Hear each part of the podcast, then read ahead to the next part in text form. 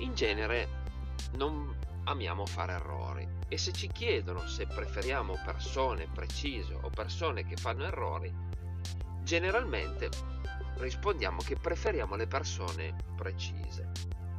Bene, però questo, questa preferenza in realtà non si manifesta in determinate condizioni e infatti nel 1966 uno psicologo ha fatto uno studio che consisteva nel chiedere a dei presunti candidati di rispondere a delle domande di difficoltà media e, ed elevata.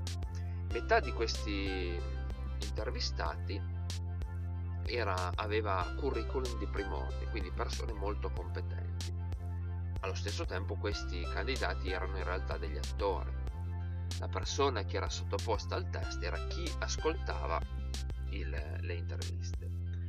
E a una parte delle persone più competenti era, erano indotte a fare una, una finta gaff che consisteva ad esempio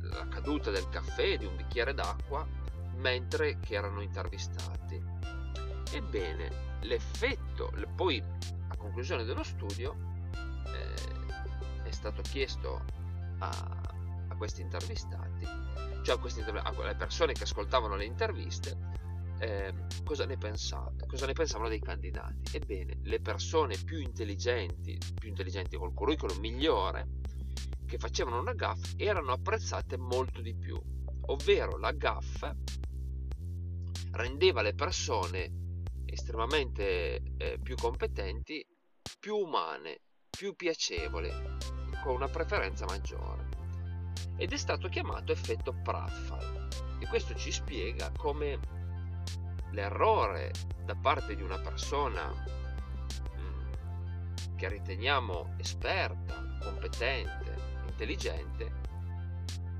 renda questa persona ancora più carismatica, migliore. L'importante è che questo errore sia saltuario. Se l'errore diventava sistematico, allora in quel caso eh, l'opinione che si, che si fa la persona, che ci facciamo delle persone, è che sia um, non, non, negativa comunque, no? non, non amiamo quel tipo di persona che fa tanti errori, lo vediamo come uno sbadato, ma un errore da parte di una persona competente, intelligente o qualsivoglia è apprezzato viene, è un plus, ok? Effetto Pratfall, molto interessante. Grazie mille per l'ascolto e buona giornata. Ciao ciao!